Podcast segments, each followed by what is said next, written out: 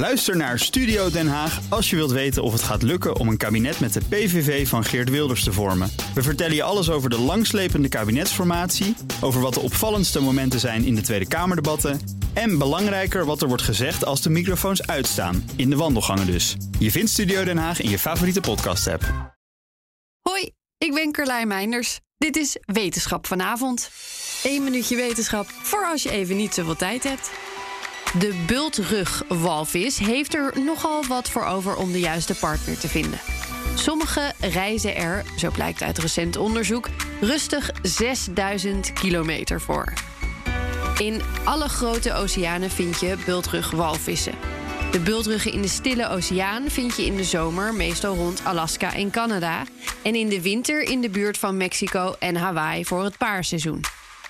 Eerst werd gedacht dat er één groep was met een voorkeur voor Mexico en eentje met een voorkeur voor Hawaii. Maar er is steeds meer bewijs, bijvoorbeeld het uitwisselen van walvisliederen, dat de twee groepen mixen.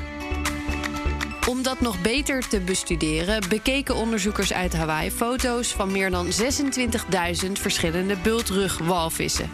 Foto's die door amateurfotografen zijn gemaakt vanaf 1977. Met behulp van slimme software ontdekten ze dat 2 mannetjes een uitzonderlijke reis hadden afgelegd. Ze waren zowel in Mexico als Hawaii gespot tijdens hetzelfde paarseizoen. Een van de mannetjes had 4545 kilometer afgelegd in 53 dagen om zich bij een andere groep te voegen.